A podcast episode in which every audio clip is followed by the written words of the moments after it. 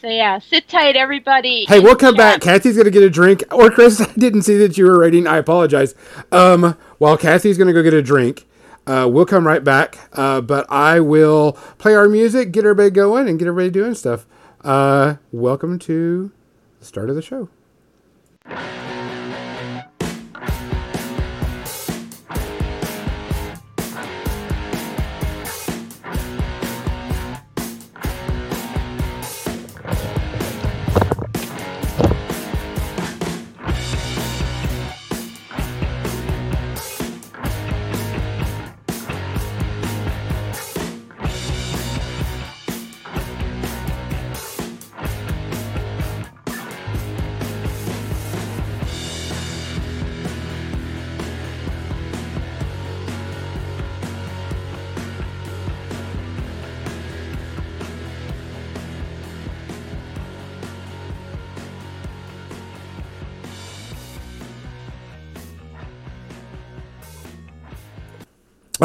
Here we go, guys. Welcome to another episode of More Than Dice. I'm going to say it's episode 103, but Kathy will probably check me on that and make sure I'm right.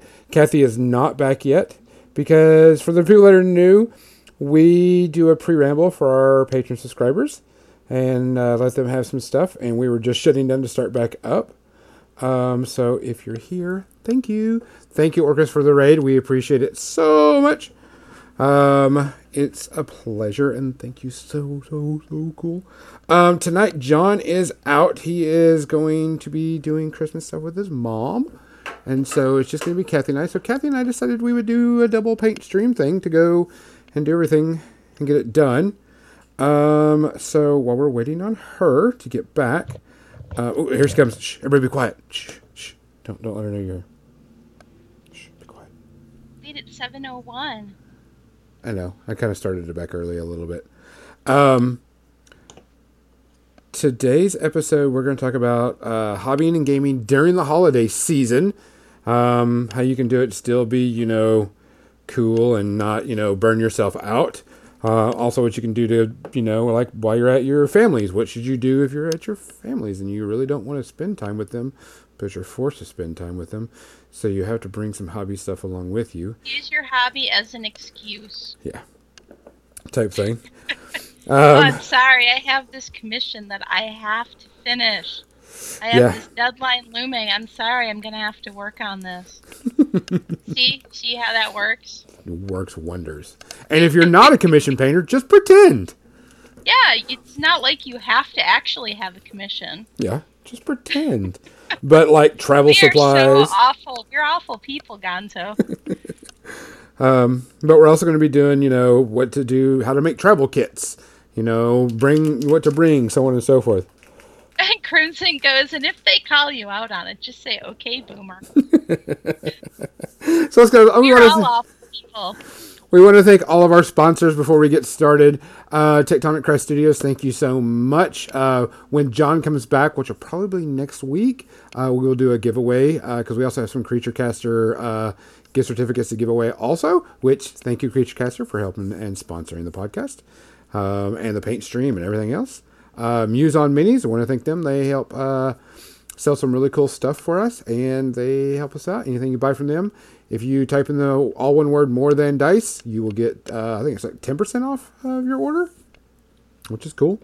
And then Mechanica Studios for hosting our tournament and widget sets. I know that we have a lot of things we need to give tribute to this week, don't we, Kathy? We do, but I didn't write them down. I know. So. That's the reason why I have the chat right here, and I can pull it up. I always rely on John, so it's a good thing that you're here. Yeah. We have, where'd it go? Caroll Spinney, which was a Sesame Street puppeteer that passed away recently. René Auberjonois. I don't know how to pronounce his last name. Auberjonois. Yeah, there we go. Thank you. Passed away. And for people that don't know, who is that, Kathy? Well, he played Clayton on Benson, which I used to watch, in my younger days, and he was Odo on Star Trek Deep Space Nine, and he was Chef. He you know, he was really really good voice actor in a lot of different things, but also chef in The Little Mermaid, yes. Yep. And then Danny Aiello, which did like Do the Right Thing. That's where I remember him most from. Passed away also. So, you know, tribute to them. Kathy, what are you drinking tonight? I'm just drinking a gin and tonic. What? Never. You would never do that. That was loud. You would never drink a gin and tonic. I would, and I would again, too. I'm going with a good old Imperial Grind coffee stout from Mother's Brewing, which is based in, St. Louis? Or no, Springfield, Missouri. Really, really good. This is where I get my coffee from. If I'm drinking coffee, this is it. You get your coffee and your stout in the same place. All in the morning. That's what I got to do. So for all those that passed away, for all of our friends that are listening, for everybody that subscribes, listens, follows, does whatever, keeps the lights on, we thank you. Pretty much everybody. Yeah. Cheers. Everybody. I mean, you can't see me. Actually, I guess you can see me. Look, here's my cup. Cheers. Usually when we're doing this podcast, I have a face cam and not a model cam. But we figured we would do some modeling and some painting. Yeah. If you're drinking anything right now, put it in the chat. Let's see what you're drinking. I like to know what people are drinking because some of that stuff is super, super cool. I've got to paint this model right here. Like your dragon is drinking water. Water. The drink of champions. I also have water right here. I don't. I'm bad. Okay, so I'm going to be working on Crossbones. I've got to paint. I'm going to do his face really quick because it's only white. And I'm going to, for people that don't know, I'm painting all the Marvel models with contrast paints, except for one model I didn't do in contrast, which was Ultron, because I couldn't get a good metal look. So he's not, but everybody else has been done in contrast paint so far.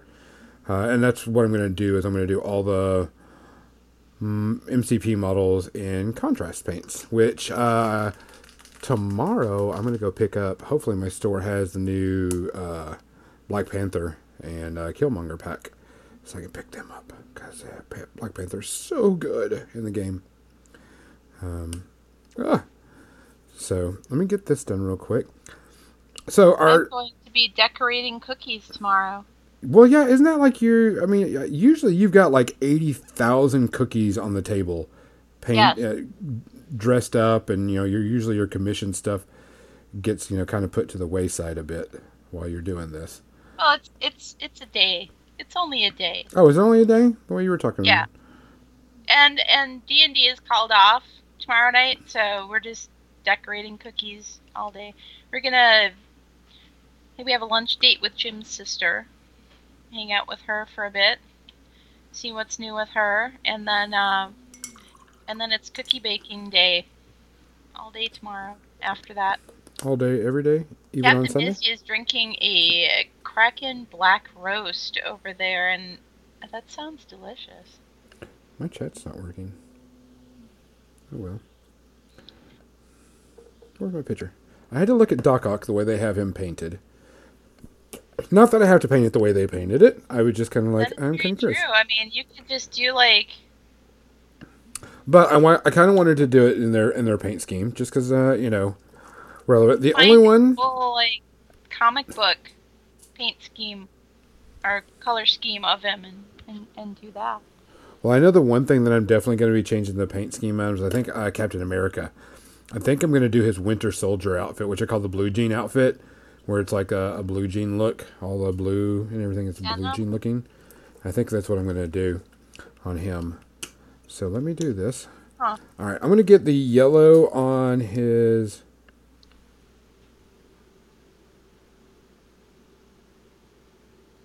Sorry. On his what? Okay. I got my resin printer going in the background. I thought I heard something weird going on. I was about to freak out. I'm going to do the yellow. His boots, gloves, and shoulder pad area. And the little bitty thing right here is going to be done in yellow. and see what that looks like. Because that's what just happens. Because I'm weird like that. Because Crossbones is going to be... He's going to be primarily a black outfit, so it's going to be kind of simple and easy. Other than that. So, Kathy, you... Money. Since you're a commissioned painter, you have to do work. And what are you going to do when you have to go to, you know, somebody's house? And you've got work that has to be done. I don't have to go anywhere this year. But what if you have? Because that's what... This is what happens when you paint for a living. I'm going to pause right now in that answer and read the chat. Captain Mizzy assures us that Creek and Black Roast is delicious. And Trashorama is drinking a French drink called Diet Coke. A French drink called Diet Coke. Okay. Did I pronounce that correctly, Trashorama? Diet Coke? Just checking. So anyways, when your income is based on painting miniatures, sometimes you just have to say, I am so freaking busy, and you are literally so busy with the miniature painting and the live streaming and all of the things that go into making this your income that you don't have time. Now, my parents live in Minnesota. My family, that's where they're from. I'm not going to Minnesota this year. We went last year. We just don't have time. We have to work. And that's the bottom line. We just have to work. So when people say that they are self-employed and they can make their own hours, that's what that means. That means that your hours are every hour, really. Sometimes you can't make your family obligation. Sometimes you have to stay home and work. That's just how it is. So you're not going to go anywhere. I will be painting. I will be painting. Jim will be painting. We will be making. Well, Jim will be making his tutorial videos that he does, and he will be live streaming on YouTube, which is where he does it, and I will be live streaming here. I will be streaming Tuesday through Friday as usual this week, and I want to do a Christmas Eve stream. Not in the evening, but I'm just going to stream like I normally do on the day before Christmas. So I'll be around painting. So what about whenever you, for some reason, my Twitch app is broken. What happens when you have to go somewhere, but you still have to get work done? What do you usually do? Do you just kind of just like... Take it with us? Yeah, but do you have like your own like travel kit, or you just make your own travel kit? Oh, yeah. We have... Well, that's the thing is the studio goes into upheaval because we don't have just a travel kit. So we have to kind of take apart parts of our studio to take certain paints with us, to take models, to take tools for prepping miniatures with us. All that stuff is the package, because sometimes, you know, when you have to go on the road with it, sometimes you're at a place where you be prepping models and just filing minis, because you can talk to people and hang out at the kitchen table and set up just your... I'm going to file minis, file mold lines, and assemble minis, because it doesn't take a lot of... Okay, here's a problem. You file mold lines? Who filed mold lines?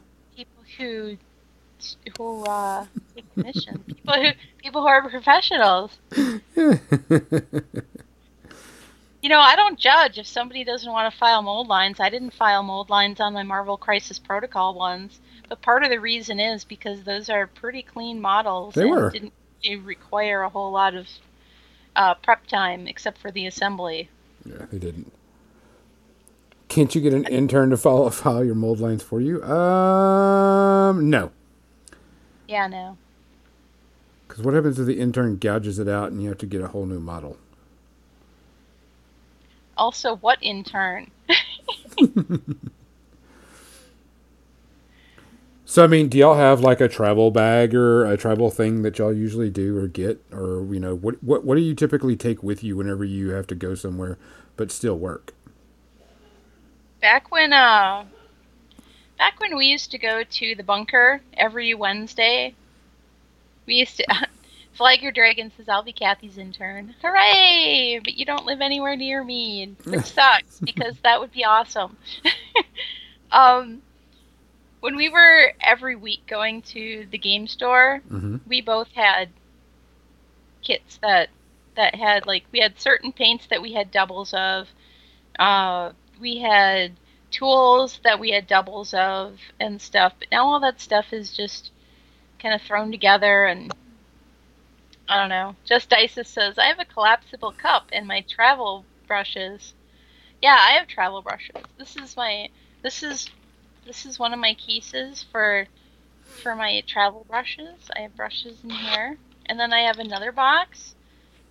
And see, I have these fancy water reservoirs, also good for washes and mixing paints and stuff.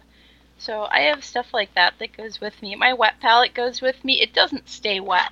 If I know I'm going somewhere, I just take fresh paper with me.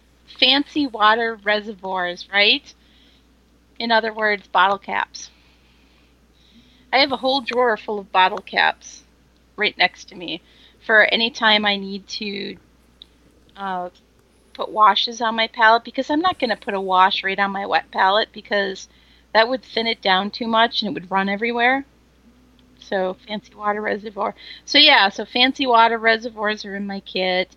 I have just a little plastic box where it fits my bag of brushes. Flag Your Dragon does not know what these bottle caps are that I speak of.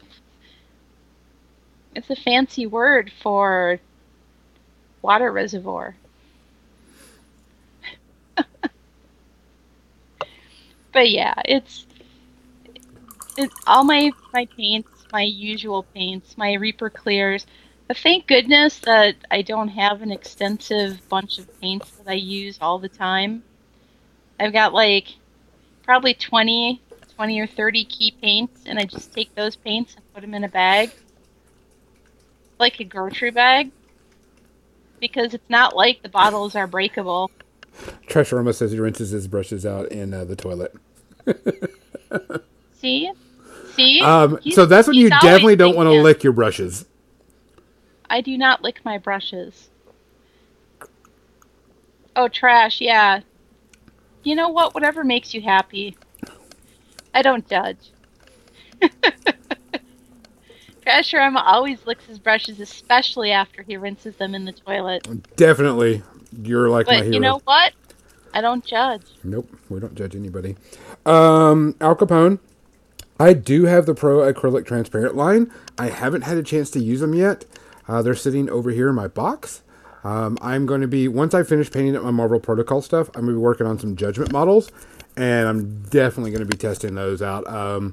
Creature Casters, I'm going to be using the entire Creature Caster line on my Judgment models that I've got that I need to paint up for my game. But it's going to kind of go, because I have to get a Nightwatch army painted up for Adepticon. I will be very curious how the Pro Acryl Transparents are, how similar they are to Reaper Clears, or if they're more similar to...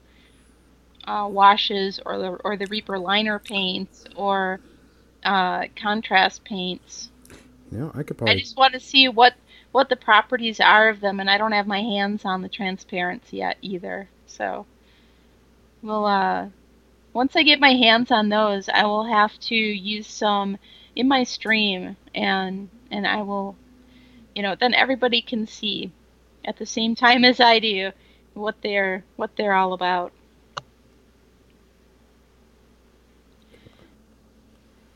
It is still trying to give up brush licking. I'm happy I never got into that habit. Oh, yeah. It was very, very frowned upon in when I had art classes in high school, my teacher was like, you know, some of these paints are incredibly toxic. You know, phthalocyanide and cadmium red and cadmium yellow. They all have heavy metals in them. Heavy metal. So, yeah, you probably don't want to lick your brushes because you don't want to get into that habit, because if you plan to be a painter, you are probably going to be using some of these ones that are more toxic, even though the ones that we were using in high school were not the toxic ones. He's like, you just don't want to get into that habit ever. Yeah. So that's where I'm coming from. I know there's a lot of people who don't care because miniature paints are probably non-toxic. They say that they're non-toxic, so who knows? They probably aren't. Fingers crossed, because I've been licking my brushes since. Fingers crossed, because, you know, if they're made in China, you have no idea what their quality control is like. What? Quality control in China? Yeah. Trash grandma always licks his brain. We already established that. Yes. Non-toxic does not mean doesn't mean edible. I've been using washes, inks, clears, some contrast paints, and even the Chimera colors. So genuinely curious of how to see how they stack up. And Vliger Dragon says, non-toxic isn't the same as edible. That is so very true. Like, it might not poison you, but probably not good for you. Much like Hostess cupcakes. Okay, so you definitely have a travel attire that you bring. Do you bring, like, your photo studio with you, too? Oh, good God, no. Okay. I was kind of curious. Now, if I'm traveling, I have no reason to bring my photo studio, because if I finish miniatures while I'm there, wherever I am, you know what? It can wait until I get home to photograph that stuff. And it's enough for me to just send somebody a phone image and say, look, I finished your model, if I really need them to know that it's done. And they will trust me.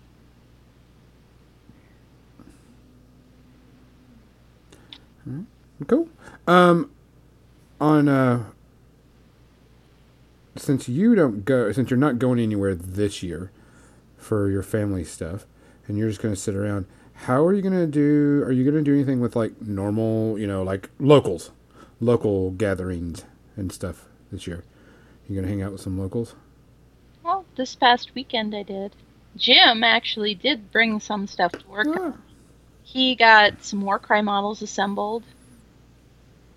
I think that's pretty much it. He didn't do any painting, but he just did some assembly, because assembly is, again, one of those things that is, you don't need a ton of concentration to just, you know, to assemble and file models. So it's an easy thing where it's something that needs to get done, but it isn't going to take all of your concentration, so you can still actually have fun and, you know, communicate with other people. Socialize. Yes. What? Socialize. So yeah, if you need to get work done, you want to get some hobby stuff done, bring something that just is assembly and mold lines and stuff, because that's the... It's not so taxing that you can't still talk to your relatives or your friends or whatever if you absolutely need to be hobbying. And what about, since, you know, doing stuff, even though, you know, do you know any streamers? I mean, you said you're doing a Christmas Eve celebration hobby stream for yourself and such. I mean... do we know any, like, hangouts that were going on? Because, you know, sometimes they do, like, a Christmas Eve hangout for some people because, you know, not everybody can get a chance to go out. Not everybody wants to go out. And yeah, I don't know. I haven't heard anything. I'm sure there's other people doing that stuff. I can't be the only person who's streaming on on the 24th. God, no way. You can't be? What the heck? Well, I know that whenever I go somewhere and I don't want to socialize with my relatives, I just don't. But I mean, I have a small travel kit that has, you know, like the stuff to like get mold lines, cut models. I bring a small bag, pretty much, is what it is. Yeah, I have a little plastic container that fits all my prepping tools, as I call them. And so I don't have to worry about dealing with them because I don't like most of my family. Well, but sometimes I'm forced to. Judgment. Yeah, I understand. You know, since I'm forced to, I have to. Or Chris Gaming says, I will definitely not be streaming Christmas or Christmas Eve. That's the kids' day. See, I don't have kids. See, so. I mean, that's what I'm saying. I don't either, so I mean... Yeah. That's something we have to think of. I mean, if you have kids, you know, you're going to be doing stuff with your kids. Santa Absolutely. Claus. Absolutely. If I had kids, I would be over the moon doing sappy Christmas stuff with them. Sappy? Yes, it would be sappy Christmas stuff. I would be making them watch stupid Christmas shows. You know, we'd be watching the Rudolph and the Frosty and all that stuff. And the Charlie Brown, all that stuff. We'd be watching White Christmas because that's a personal favorite of mine. I'd be singing along and they would be thinking I was a dork because I am. So, you know, that's what I would be doing if I had kids. Meanwhile, tomorrow Jim and I are just decorating cookies and we will take them to our friends' holiday get-togethers. Wherever they may be. I'll be bringing them to D&D. We'll be bringing them to New Year's Eve. No, see, I don't... Luckily, I'm not forced to go anywhere most of the time now. Because everybody lives so far away.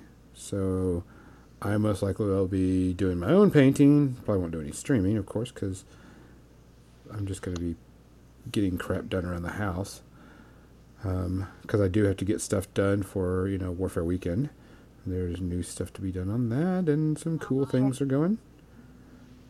Which, talking about convention, who all got the VIG ticket? Anybody else get VIG tickets? Because I didn't. Cosmic Cubicle did, but is there anybody else in the stream who got the VIG for Adepticon? Because oh, screw you, Warcris. Warcris did. Oh, awesome. I didn't get it. I didn't even get on the waiting list either. That's what kind of stunk. I didn't get on the waiting list either. You're just not good enough. Get your relatives to follow your mode lines? No. Get your relatives to, yeah. No. If you don't care how they're done. Why are all the left arms glued to the why are all the left hands glued to the right arms and vice versa? I don't know. Let a scrub do your work. I thought this detail was a mold line. Oh no. Honestly, if they accidentally filed off the boob hammers on the iron golems, I'd be happy.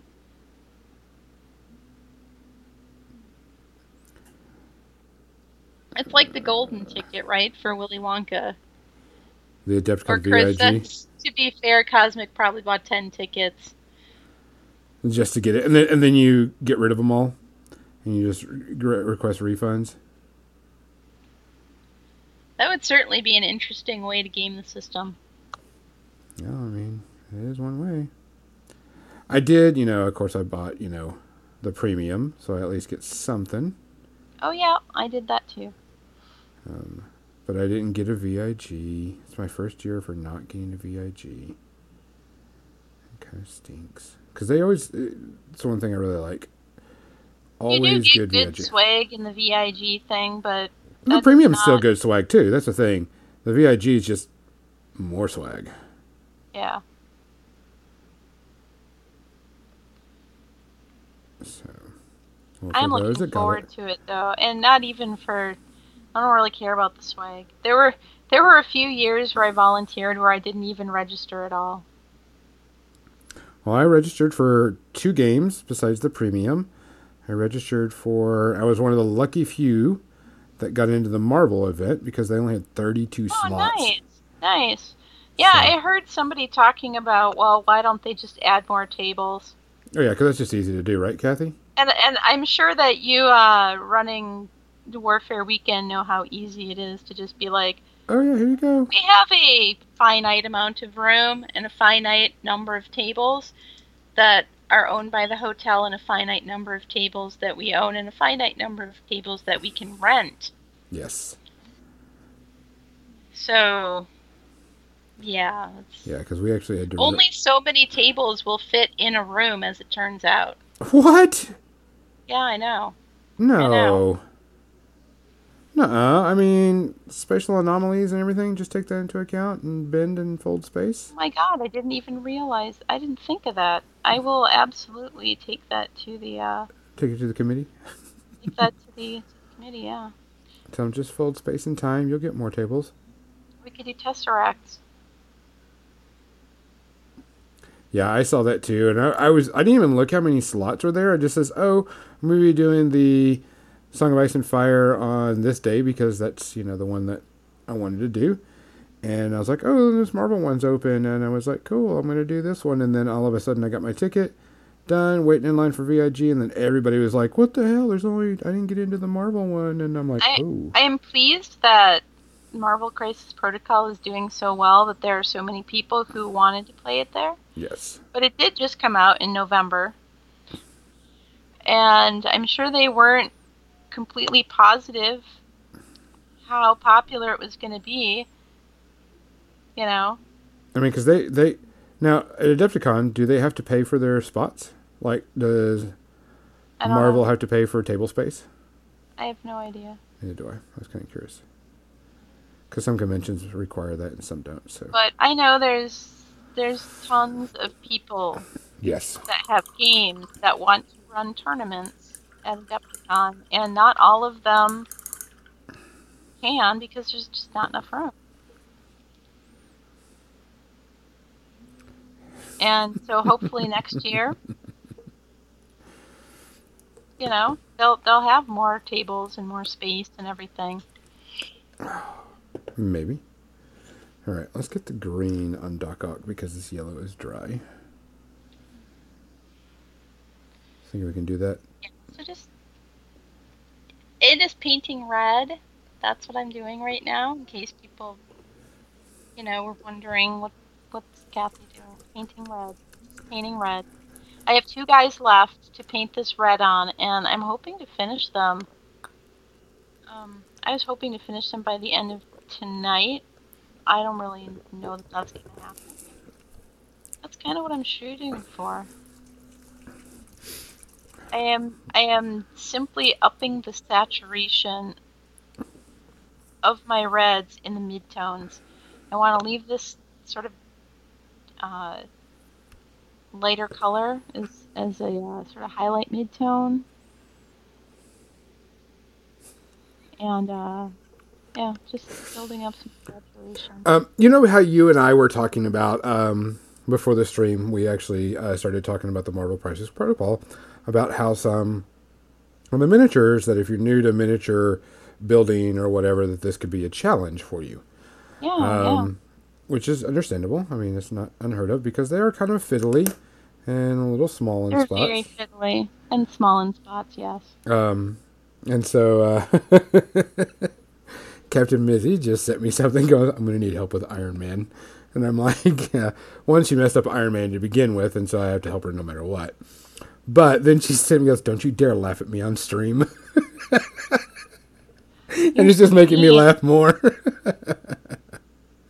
So, sorry, Mizzy. I'm gonna have to. So mean, Mizzy. Next time, send me a message.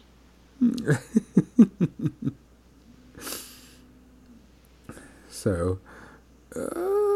Yeah, if you're just starting out with miniatures, the Marvel Crisis Protocol stuff will be a challenge. If you've put together Malifaux miniatures or the newer Games Workshop stuff, then you know, you'll probably be able to figure it out. But there's a lot of crazy, fiddly, silly, tiny stuff involved with these models. I was able to just follow the instructions as they were in the book. They have expanded instructions that are they on the website, or are they pinned to their Facebook page? I think they're, at least the link is pinned, I think is what it is. But yeah, yes, so they have did. More in-depth instructions on how to assemble those guys on their website. Well, Mizzy accidentally glued two pieces upside down. Was it the thighs? Yes, it was the thighs. It was one of the thighs. I didn't actually do that, but I knew that it was going to be a trouble spot, so I really, really looked at all the details on the thighs before I put them together, because I didn't want to make that mistake, and I saw that it would be easy to make that mistake. So, I suspect there are a lot more people who have made that mistake. You're not alone, Captain Mizzy. That's a complicated part. Hi, Iffy Paints. What? Who is it that just came in? Me and Gonzo are just we're just hobbying. We're dual hobbying tonight. Talking about what to do during the holidays for painting and such, and how you can get out. Socializing. Trash goes, I have glued my thighs together a few times. Yeah, but that's you.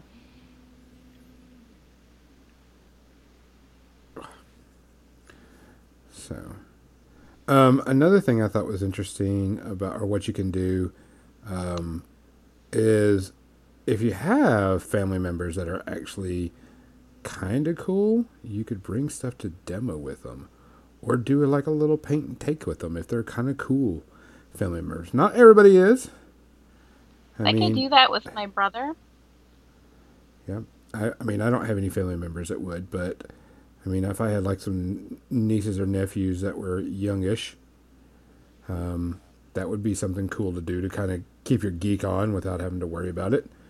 And, you know, not feeling like you're the pariah of the family type thing. I definitely, this is my last week of school until the holiday break.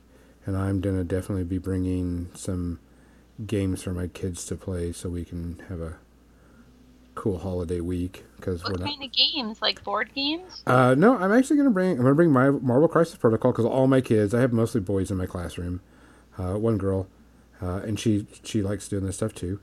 But they're all into the Marvel stuff, because I actually brought my Marvel miniatures in one day, because I was going to the game store and I didn't want to leave them in the car, and so ooh, I missed some yellow there, and so I brought them in and we talked about it and we discussed like math. On the dice, because even though they're not numbered dice, there still is a math consistency behind the numbers. Oh, like how often will probabilities stuff, and stuff. Probabilities. And so we talked about that, and you know, I brought my terrain in because I know about my 3D printer and stuff. Like every year, I 3D print something for my kids as a, you know, graduation, you know, whatever. They're third and fourth graders, but still. Last year I gave them, I 3D printed Pokeball keychains for them and such. So I figured this week I'm probably going to bring my Marvel Crisis for them and let them, you know, we'll just play some simple games, not worry about the rules too much, you know, just the basic concepts of, you know, beat 'em up type thing and just have a good time, because, I mean, they're not going to want to do shit this week. Uh-huh. They're already checked out. They've been checked out all week anyway, so. Yeah, they've been excited. Well, Dr. Octavius is pretty much done. They're talking about your, Iffy Paints is talking about your blood it fingers. It looks like I cut myself. That's what Flyger Dragon said. She's like, why are you bleeding? She's like, I know it's paint. But, you know, yeah, it's, I think we've all done that thing where we didn't wash the paint off our hand and then we went to the grocery store or someplace and they're like, oh my God, what's wrong? They're like, no, I'm fine, really. It's just paint. This is the perfect red for that, though. Ugh. But I mean, that's something else you can do. I mean, if you have, especially younger kids, and you have a game that the younger kids can play, and I don't even worry about the rules as much, just give them something to do. That's not a bad, way to kind of spend the time. Where's my skeleton horde? That's a whole nother subject, Gonzo. I'm trying to get the younger kids into a game without boring them to tears with the rules and stuff. That is true. That is a really good one we can always talk about. Because, I mean, a lot of games you can kind of dumb down, and I don't want to say if that's word for it, but you can kind of dumb it down just so they can have some fun. Stick to the basic concepts. Oh, you need a 6 to hit, so you got to roll a 6 to hit, type thing. But, get it where it's, who cares if they mismeasure by an inch or whatever? It's not, doesn't fucking matter. It's, you're having fun with your kids. Or having fun with kids, I should say. Not even just your kids, but just, nieces and nephews, because some people don't have kids. But I mean, or board games. I mean, there are so many good kid board games, or kid-friendly board games. You motherfucking cap. Sorry, this contrast paint cap is bugging the shit out of me. It won't stay open. Use your teeth. That's what I do. Oh, it's open. It just won't stay open. Use your teeth. Oh, just use my teeth to keep it open. Hold it in my mouth.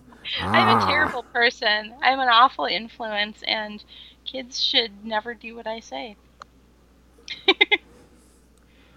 The cap is sticking. Use your teeth. Thanks, Aunt Kathy.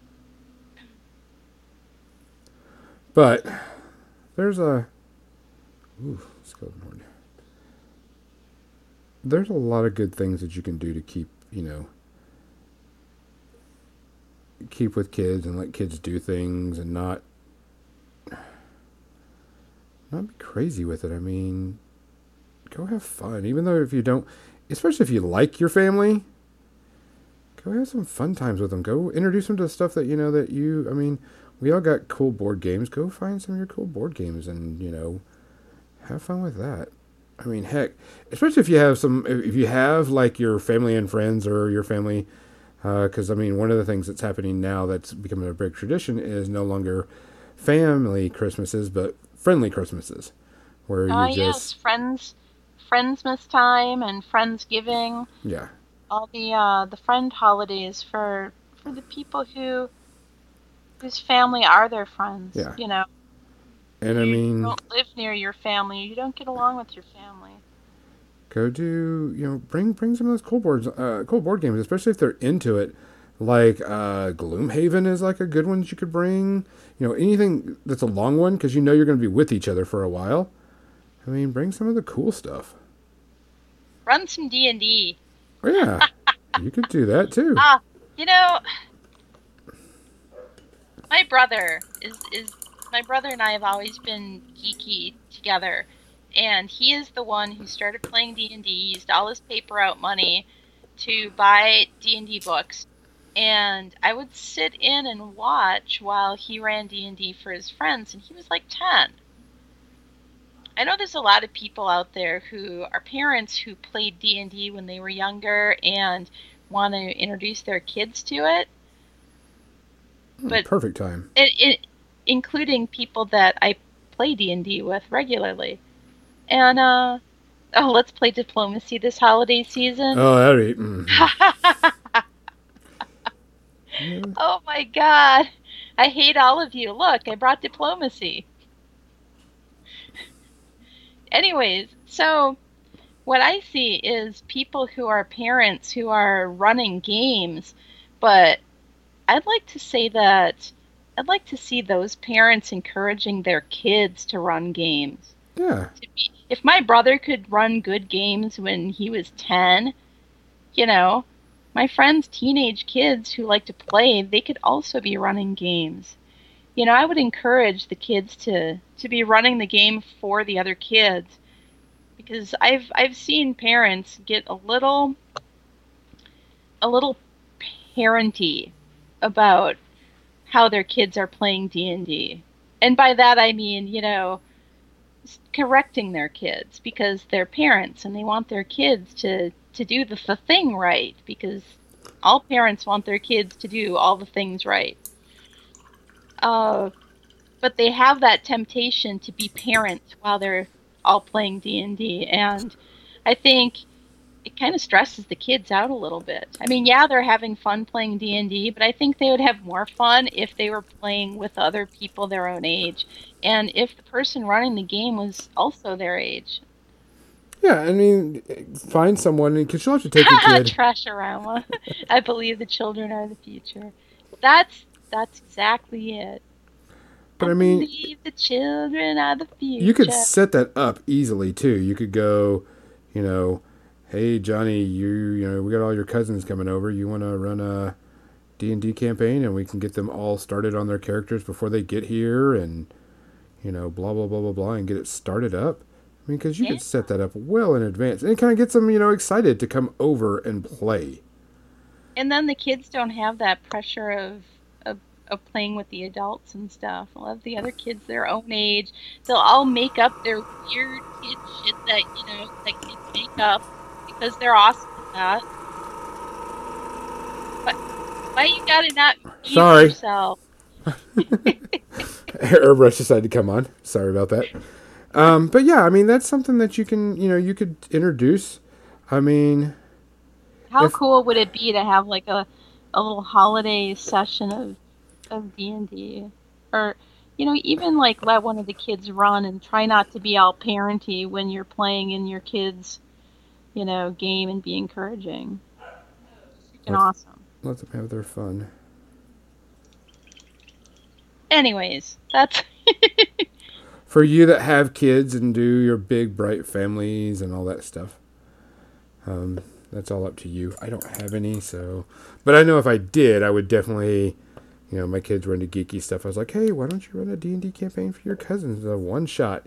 Grab a module, you know, or whatever, and just go for it. Let them have fun with it. Sync right away. Okay. Sorry. I mean, that would be something really cool to do. Another thing is find good stuff to watch. You don't have to watch Christmas stuff, Kathy, but... Shut up. Of course I do. You could, you know, watch, you know, what are some good Christmas movies that are family friendly besides Die Hard? Doctor Who? Doctor Who always has a Christmas special. That is true. I mean, you could do anything. Good long movies are really good. So if you're like into, you know, Lord of the Rings or stuff, you put on the, you know, Lord of the Rings. And that could be... The one that, everybody falls asleep if they're not super into it. Yep. Hey, that's always something you can do. Was it Rise of the Guardians? That's actually not a bad one. That is true. That's another good Christmassy style movie. You could always do that. I mean, what is this? Like Crimson Die Hard. It's always a good Christmas movie. But I mean, there's definitely, you know, a tons of movies that you can. Gremlins. Yeah, the Gremlins ones. It's appropriate type thing. So I mean, there's plenty of stuff that you can do movie wise. What's some other good Christmas movies that are non-Christmassy but are pretty cool? You can make a drinking game out of Hallmark movies. If you're an adult, yeah, you could do a drinking Hallmark drinking game. Every time something happens, you almost have to. Yeah, that's true. If you're going to be watching the Hallmark stuff, you pretty much have to. Yeah, because the Hallmark stuff is annoying. Like, what's one of them? Nightmare Before Christmas, obviously. Well, of course, yeah. Music. I actually wanted to show that off to my kids, but I can't because it's a little too spooky for some of my youngins. Which is okay, but I love that movie. Which we did have a Friday the 13th in December, which was cool. I thought that was interesting. But I mean, you know, I kind of thought that you just said that you guys watched Friday the 13th. And I was like, wow, but The Nightmare Before Christmas is too creepy. Then my brain caught up with what you were saying. Yeah. But I mean, there's some decent non-traditional Christmas movies out there that are, you know, Christmas themed that you can watch. Home Alone is one. I mean, it's not, you know, your typical Christmas movie, but it is a Christmas themed movie or holiday. Another great one if you have it, Plane, Trains, and Automobiles. You know what's an awesome movie? And back me up here, fellow dorks. The Hogfather. Based on the Terry Pratchett Discworld book, The Hogfather. I've never seen it. I know who Terry Pratchett is. I've never heard of the book. It is amazing. Never heard of it. That's, well, Discworld is a whole different universe.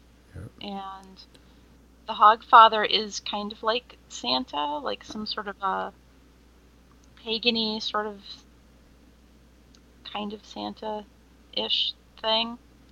Anyways, he disappears and Death ends up having to stand in as the bringer of gifts and good cheer. If you can imagine Death filling that role. I could. It's so funny.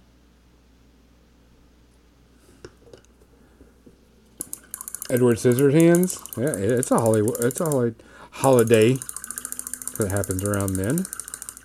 Emmett Otter's Jug Band Christmas. Oh man! My God, yes. The Muppets are a timeless classic. No matter yes. What. Fifth Element as a holiday one. Does it happen around a holiday? It's a great movie. It's one of my top 5 movies of all time. But yeah, I get what you're saying. The Star Wars Holiday Special. So I was kind of thinking about that, but if you want to torture your family, I wasn't going to be the one to say that. If you want to torture your family members, oh shit! Wait, Crimson says, "How could we be missing the best Christmas movie ever? Was it? It was the Star Wars Holiday Special." Okay, yeah. Just catching up with the chat. And it is. That's something that you can do. Hold on.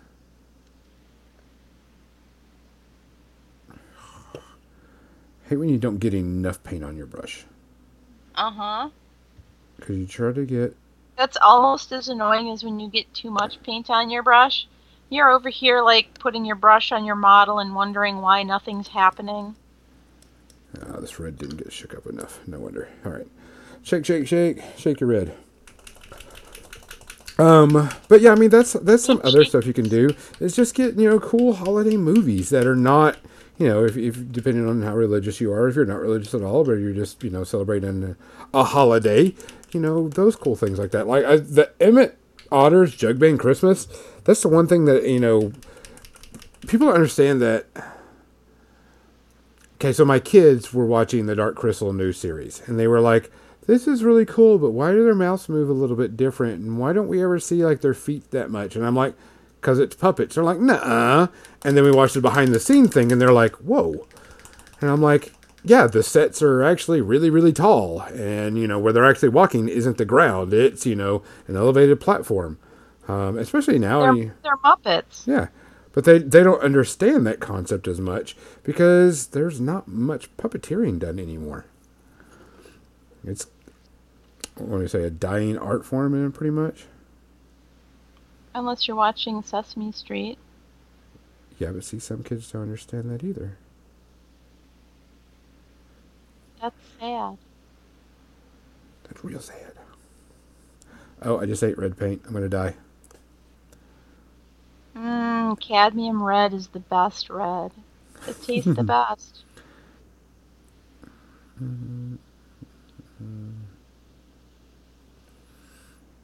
I'm just over here painting my darks, so don't mind me. The best podcast is the one where neither of us is talking because we're both painting.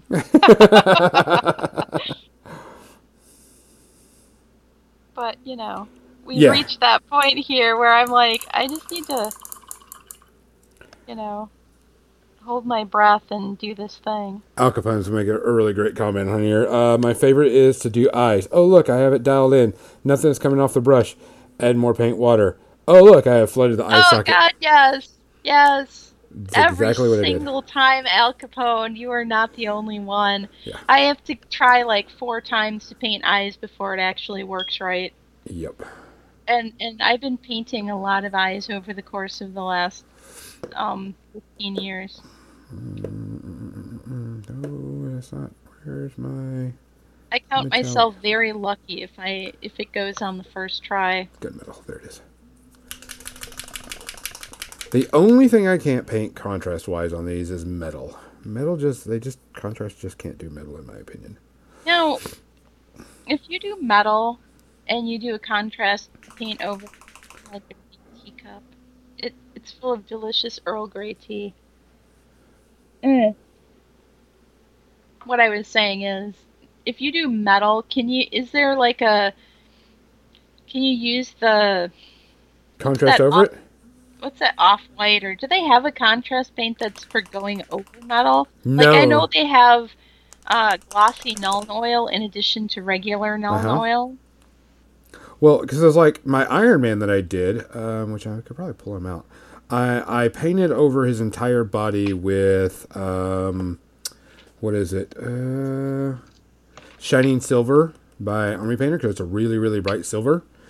Put a thin layer of that all over the entire model, and then after that, after it was dried, I used my reds and blues and whatever, my reds and yellows over the top of it, so it has a shiny metallic look to it, but you have to paint a metallic over it first.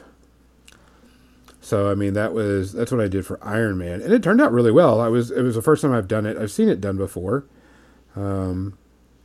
but it turned out really, really well. I was really impressed by it. If I ever do colored metal again, that's how I would do it. Okay, so Al Capone goes, Apothecary White is the off-white. That's the one I was thinking of. That's the one that is kind of a... Once you paint it over white, it kind of settles into the crevices. It's sort of a grayish color. But yeah, maybe that wouldn't be enough for a metallic. Wouldn't be dark enough. No. But the thing with putting another paint over metallic is if it's not glossy, it's going to kill what makes that metallic paint so shiny. Yeah.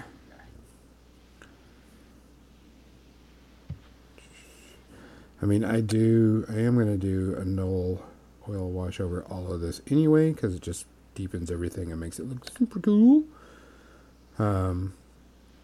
Crossbones pretty much done. You can always go... I wonder if it works if you go glossy over your matte finish on metallic, if it brings back that shine. I don't know. I don't paint a lot of metallic paints. I do non-metallic metals, so I don't know all the ins and outs of painting metallics. If there's anybody in the chat who is more experienced at painting with metallic paints, do you know if that works, if you can just paint a glossy coat over the your wash on metallic paint, if that brings back some of that shine? I haven't had any metallics ever come back once, especially after it's sealed and you use the dull coat. It turns it, it's still metallic looking, but it's definitely done.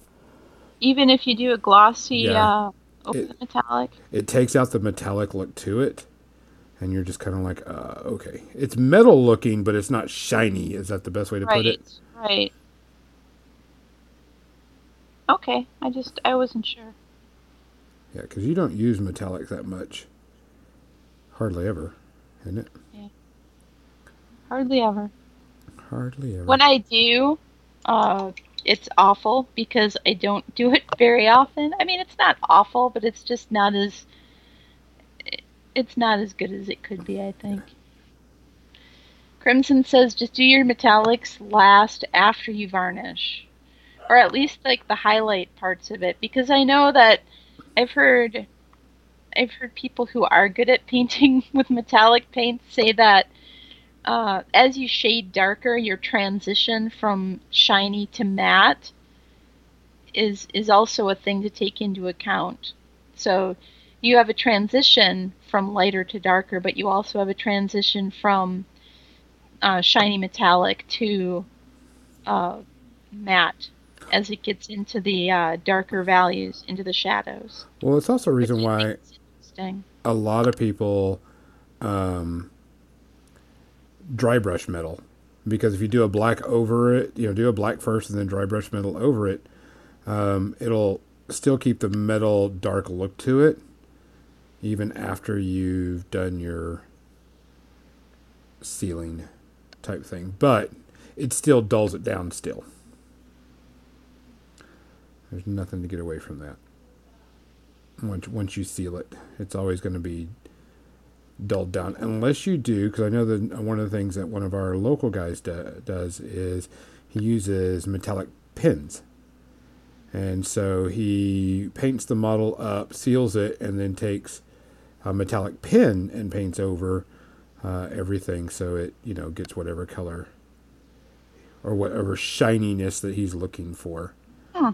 In it, because I know that he did a Blood Bowl army, and it was a human army, and the guy was like, I want my shoulder pads to be shiny metal, and he was like, okay, well, he was thinking about how he could do that, and what he had to do is he had to get a chrome pin and paint the entire model and then go back with a chrome pin and after it was sealed and be done.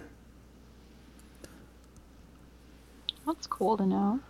Yeah, that's what he did. I have a Liquitex. I don't know where it is. I'm looking at it. I'm like, up here? No. Down here? No. Probably behind my monitor where I can't reach it right now. But it's a Liquitex silver metal ink. Mm-hmm. And it comes in a dropper bottle. You shake it up, and it is amazingly metallic. And I've used that for painting metals for my lightest highlight, just for the edges of stuff, because it so far outshines every other metallic paint. It's insane. Crimson says to use a Molotov liquid chrome. I have never heard of that. Neither have I. But Liquitex also makes gold, and I think they make a copper. If you want a super shiny, almost like foil shiny, sort of an ink for doing like your lightest highlights. It's crazy. Now I have to read Crimson's whole thing. It took me an embarrassingly long time to realize that the reason why my metallics were looking bad was because dull coat makes things less shiny. I took a class on metallic from Dave Taylor at Adepticon once. And that is where I learned that. Yeah, anytime you use dull coat, it will dull the shininess down. Doesn't look bad, but it doesn't look shiny. And even if you do a gloss over it, it's just glossy, non-metallic. Huh.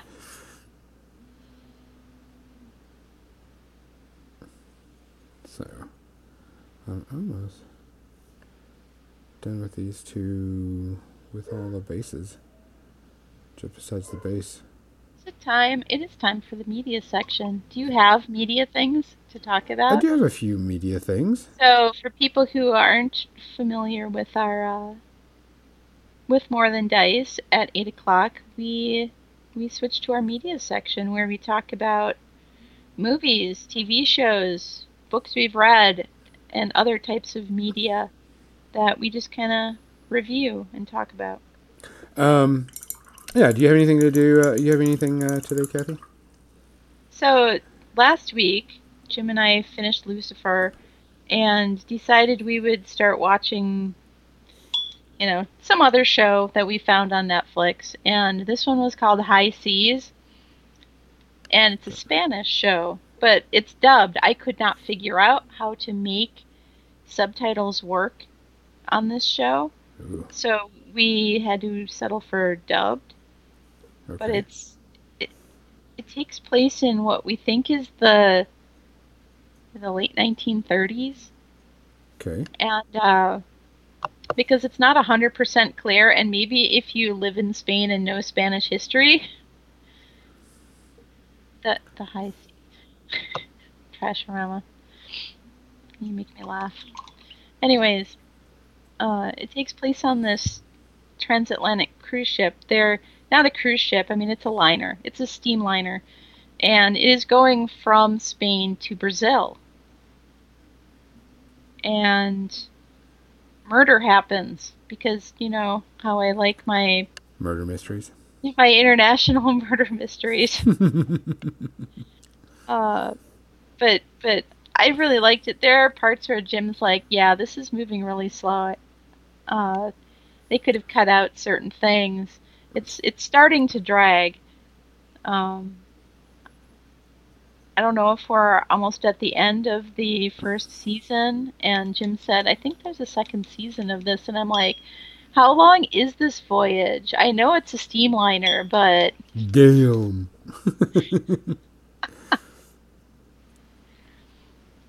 But if it's only been a couple of days and all these people have died... don't think you just jump off or something? Like the murder boat. It's the opposite of the love boat, really.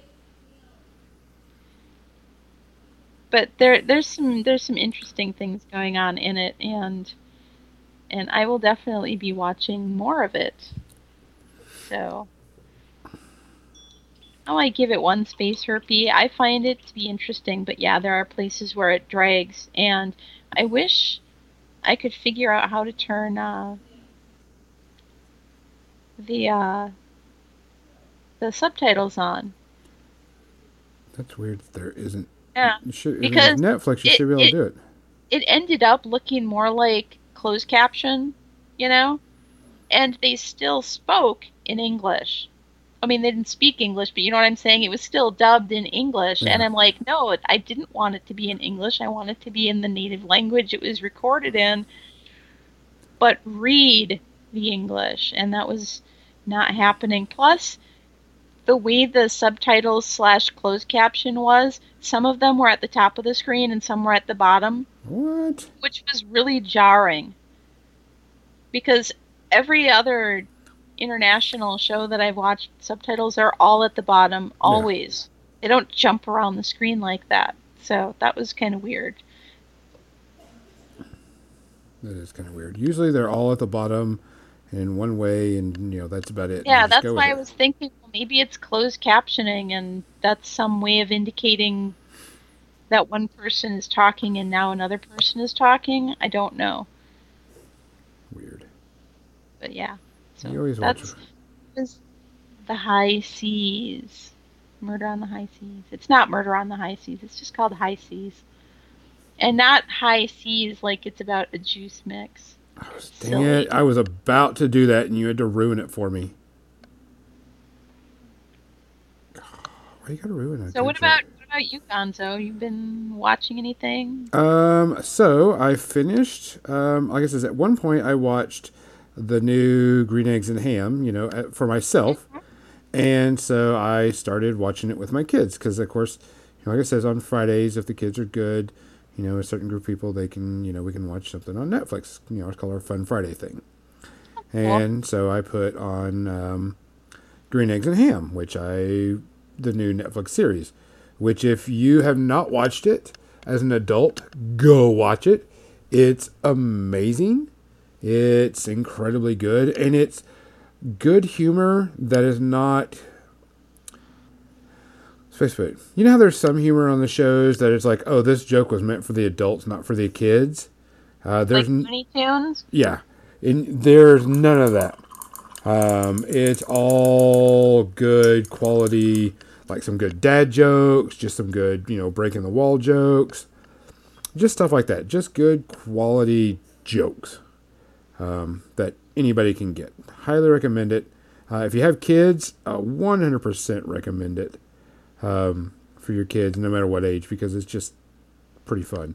And my kids finally finished it, and they loved it to death. They were like, when's season 2 coming out? When's season 2? And I'm like, well, you're just going to have to wait, because that's just, that's what it is. We live in an era where everything is binge watched, and whenever a show comes out that isn't binge watchable, people freak out. And so we've been watching that for a bit, and I still give it, good ratings. It's still good. 0 to 1 space herpes for the show. Highly recommend it for anybody, because you can watch it while you're doing something, or you could, just sit and, watch it, period. But it's great quality entertainment. I highly recommend it. And then I watched, get ready, The Expanse. Oh, yeah, that's on our must-see TV right now. Now that The Expanse is out, Jim and I are going to be watching that. Yeah, The Expanse came out. And he was like, oh, let's just not watch the High Seas. Let's watch The Expanse. Yeah. So the new season of The Expanse came out now on Amazon, which, people were wondering how it's going to do, if it's going to look good, are they going to, jack it up, if it's going to be a problem. So I believe the budget increase for special effects went up, because I think they did a much better job this time on special effects, because the special effects were pretty good to begin with, but you can definitely tell that they upped the special effects. Without giving a spoiler, I haven't finished the entire season yet. I'm only like 2 or 3 episodes away from the new season. From completing the season, I should say, not from the season. Yeah. The story is about what happens after they go through the gate. Of course, the political intrigue that goes along with all of it. But it also follows one group of people that landed on a new planet, and they're trying to colonize it. Uh-huh. I'm not going to spoil it, of course, but that's pretty much what the story is about. There's the political fights, and so on and so forth that are still going on.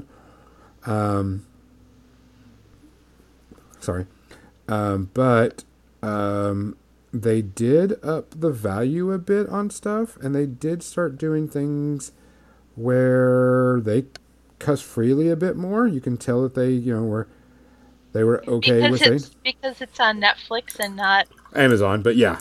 Okay. There's a little bit of, nudity, sex in it and stuff. So, I mean, there's definitely, they kind of gave them a little bit more freedom and letting them do it a little bit more due to the fact that it is, on a pay channel and not sci-fi.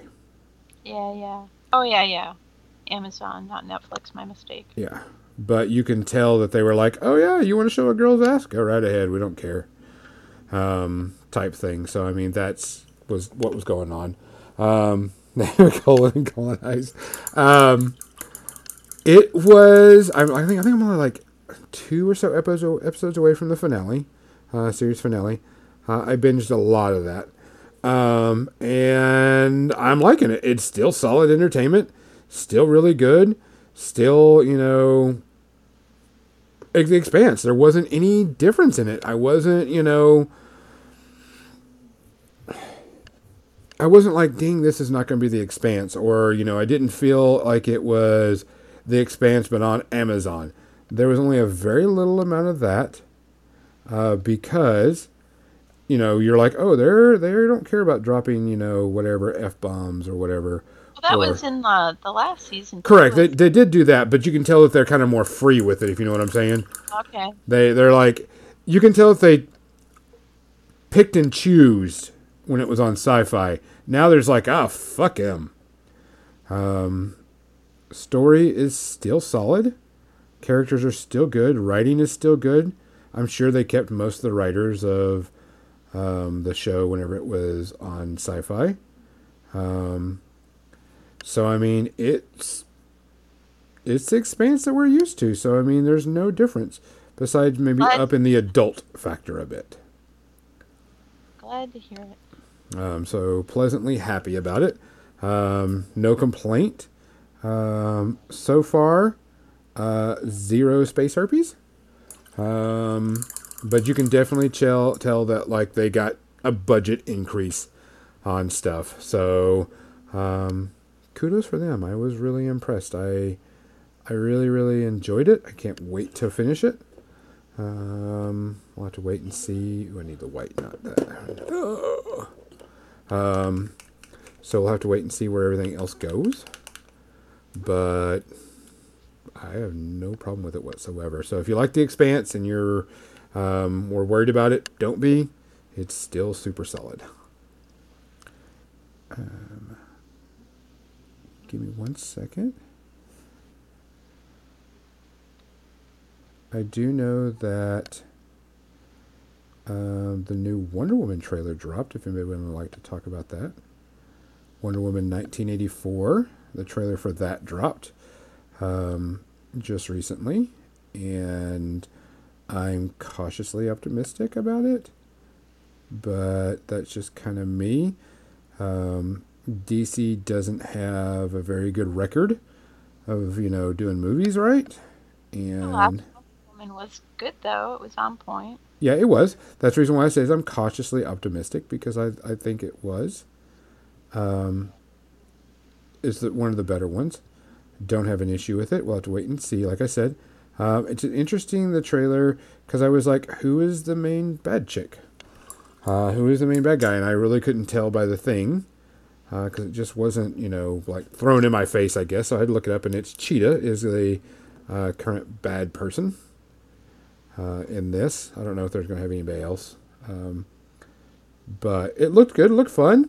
Definitely going to watch it when it comes out, because, it's one of the very few DC movies that are worth a damn.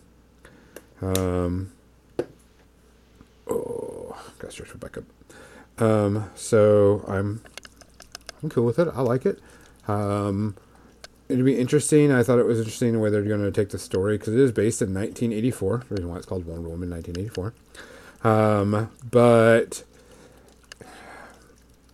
I'm kind of iffy on the plot line, because they bring certain people back, and I'm just like, why didn't you just leave it like it was? But never can. Can't do anything right. Got to do, whatever to get stuff done. Get viewers. Damn it. Stay open, bottle. I'm trying to get Dr. Ock's hair done, because that's the last. I'm going to give him a dark hairdo. Dark brown hairdo. Usually he's now at the highlight point on this Aaron Gollum. And should I finish that before the stream is over tonight, I will have only one remaining Iron Golem on which to finish my red. What are you going to paint this week, by the way? Well, the red is finished. I'll be painting the little crazy... There's these little crazy nodules that are on their skin. Most people are painting them like metal studs or spikes, and I'm going to go for the bony mutation look for them, with some inflamed tissue around each one. And once that part is done, then my Iron Golems will be finished. Then I just paint the edge of the base black, and looks for boomers. Finally, and then I will get to paint my Marvel Crisis Protocol models. Yeah, I was going to say, when are we going to paint those? I did watch, where is it? I did notice that Outlander, the new series of Outlander. Oh, I was going to say, wait, Highlander? Which there's also going to be, which I will be reviewing the new season of Lost in Space. There's a lot of stuff coming out during the winter break. I'm like, yes, please. Yes, please. Oh, interesting. Okay. So I still haven't seen any of Lost in Space. Oh, I loved the season. It was really good. I liked it a lot. It was really, really, really, really interesting. Good things about it. Yeah. I like it. It's a good type thing going on. We do have the last, not Last Jedi. Rise of the Skywalker this weekend too. So, right. So we got that, which is I'm probably going to be watching and seeing that when it comes out. Of course, probably have to go see it a couple of times with a bunch of different people. Isn't that that's what you take your kids to see? Well, see, I'm off Friday. I mean, not you specifically, but in general, people who have kids. Yeah, I'm sure there's going to be... It's going to be so packed. You can have to see Star Wars. Like, this Friday, I'm off work. So, I'm going to hang out with one friend first, Friday morning. And then probably go hang out with some other people Friday afternoon. But I'll probably be seeing Star Wars a couple of times. Because I know I had to see it with spouse. And I know Captain Mizzy wanted to go see it. And she's probably going to force me and drag me to go see it with her, which I'm okay with. She's kind of weird, but, you just got to deal with that when you have friends. I love Captain Mizzy. Well, you're going to meet her at Adepticon, by the way. Yay! Captain Mizzy is coming to Adepticon. I am so looking forward to... There's like a whole bunch of people that I will be meeting at Adepticon this year, and I'm really looking forward to it. Yeah, I was kind of bummed out I didn't get to go last year, so I'm really looking forward to this year. And playing this year, because I got to get my Nightwatch painted up. Marvel, I'm not too worried about. Nightwatch, you'll enjoy your Song of Ice and Fire stuff, because I know the guy who is running the tournament, and he's really good at running tournaments. Good. And he's been running a bunch of primers leading up to it just to work the kinks out of his system. Good. Treasure on my bee. Says he'll be Ivy Pates goes looking for boob hammers. Well, here's some boob hammers. Boob hammers. Now I've said it 3 times. We'll see if Slave One shows up. He's not usually here on a Sunday night because he spends time with his family, unlike the rest of us heathens. And Rise of Design, hey, how you doing? The dad role is really cool in Lost in Space, and the 3D printed gun is really cool also. We're talking about 3D printing. I need to check on my baby Yoda. Which, if anybody didn't notice, I did get a resin 3D printer, and we're going to do an episode eventually on 3D printing, period, and talking about it because it is kind of coming to be the wave of the future type thing of terrain and everything. Ooh, Baby Yoda's coming around really nice. Wait, Trashorama, are you going to be at? You might be at Adepticon on Saturday. Might. Is that what I'm seeing? Oh, that would be cool. Did I finish the highlights on this spread on this guy? I think I did. What else? I did not get to watch a lot this week because I was so busy doing stuff. I was checking my Netflix queue and I didn't see anything that I was trying to watch. So, I mean, there really wasn't. I do have a bunch of stuff on it. I do know that my kids are going to... Oh, I did watch the new season of Magic for Humans, which is about a guy that's a street magician, and it just wasn't as good. The first one was pretty decent, pretty funny, had some good things going for it, but this season was just kind of meh. He didn't do anything really cool, and he did some stuff that was just, like, normal to street magicians. Usually he does some really good things and really funny and interesting stuff, and it was just meh. Well, he got some. Rise to Design wants to know which printer you have. He has the CR10. My FDM printer is a Creality 3D Pro. My resin one is a Photon S. If you find me on Facebook, which everybody's more than welcome to just look me up and you can find me, you can go to our More Than Dice and, send me a friend request. I don't have a problem with it. I post a lot of stuff. I haven't posted it on our More Than Dice page, but I do post a lot of stuff on there. I've been printing a lot of stuff out for my Marvel Crisis Protocol, table when I get it, so I can have a full table of terrain. So I did a lot of that. That's what my printer... Because here what's funny is someone asked me about, you know, hey, I want you to print that 3D terrain out, and I'll pay you for it. And I was like, okay. So I went and looked at it. And for this person, what they wanted, which wasn't, you know, it was what I'm paying or what I'm doing for my own table. And he was like, I want this, this, this, this, and this, and just gave me a list. And I said, okay, because I'm printing out the Corvus terrain, that is which is really good terrain for the Marvel Crisis stuff. And I figured out, did all the STL files, and you know, found out how much it would, you know, how much material it would be, and time, and all that.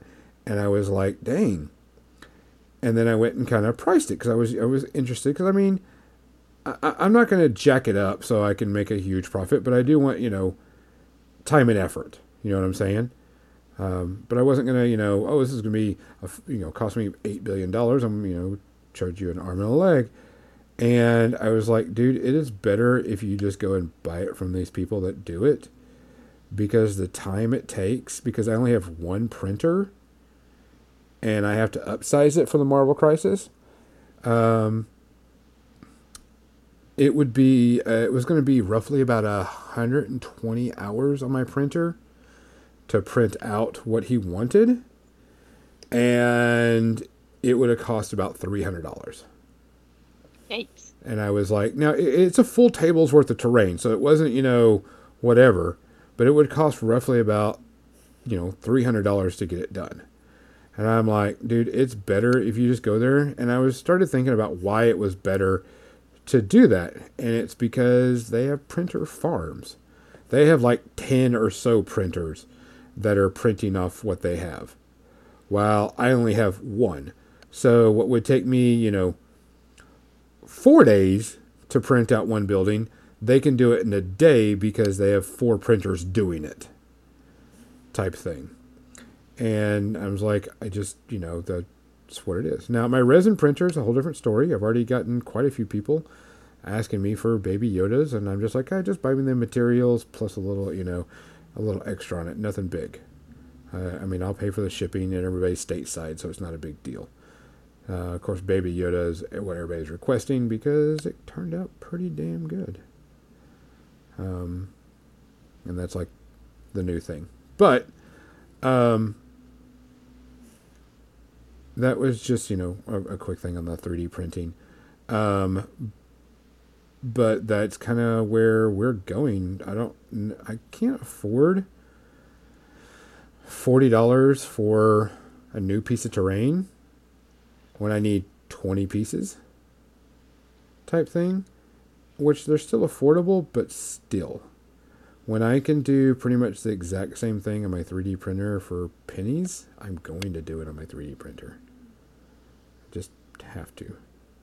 Trashorama says, I just put a silent motherboard on my Ender 3 today and setting up my Apex X1 today. And I'm looking at that little sentence and going, blah, blah, blah, blah, blah, blah, blah. I mean, you probably understand that. I know what he's doing. I actually... I have to buy a new fan for my extruder because I accidentally broke one of the fan blades and it hums really loud. It still works. There's nothing wrong with it. It just hums and it's kind of off center a little bit. Nothing bad. But let me know how that is. Right. Let me know how that does, because I've been thinking about doing that to mine. I mean, the 3D printers, for the most part, are pretty quiet for some people. Some people don't like it. But, I mean, if you were to have, like, 10 of them going at a time, it would be... it would be, you know, an annoying thing. But I do this for personal, not for private. Rise of Design, you've not been watching for very long, have you? No. I've had a few people comment on that, like, is my thumb okay? Did I injure it? Yeah, that's just paint. Really cool paint, but yes, it's just paint. That is hilarious. But yes, be interesting to see. So what are we doing? Oh, actually, we're out of time. I didn't get to finish this model. We are, but I didn't finish the red on this yet. You're well. Finish the red on it. We can hang out for just a few minutes. We got a minute left. I gotta finish. I want to get this. I'll be back on Tuesday at my Kathy Paints time, which is 3 p.m. Central, so that I can finish the red on this one last guy, and then move on to the skin mutations, the bony mutations on these guys. And once the bony mutations are done, my iron golems will be complete. And then you're going to sell them on eBay for $800.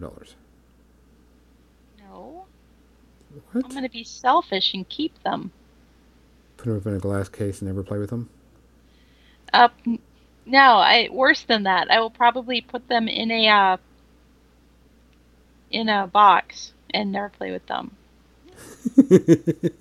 Yeah, no, the Warcry ones, I have actually played Warcry and I enjoy it, and my husband also has Warcry models, and we will both be playing it together, and we may actually make a battle report.